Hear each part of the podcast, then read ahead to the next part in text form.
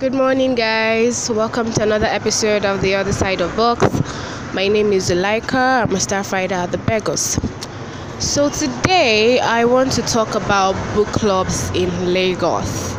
Like, if you live in Lagos and you really know a lot about what goes on in the city, then you're going to know that there are about a thousand and one book clubs in Lagos.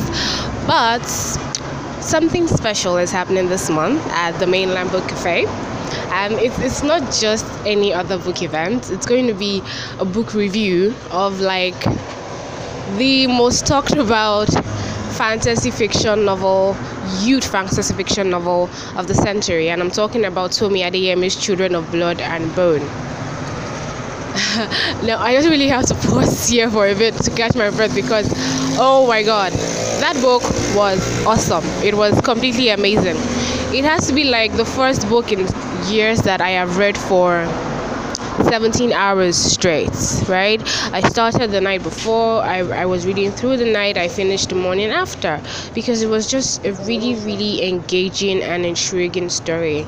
And if you've read the book, you probably know what I'm talking about because it just it just basically gives you this connection that you're always looking for and the fact that it is a fiction novel makes it even more interesting because more often than not you see people having this disconnect with fiction. It doesn't really exactly work for them.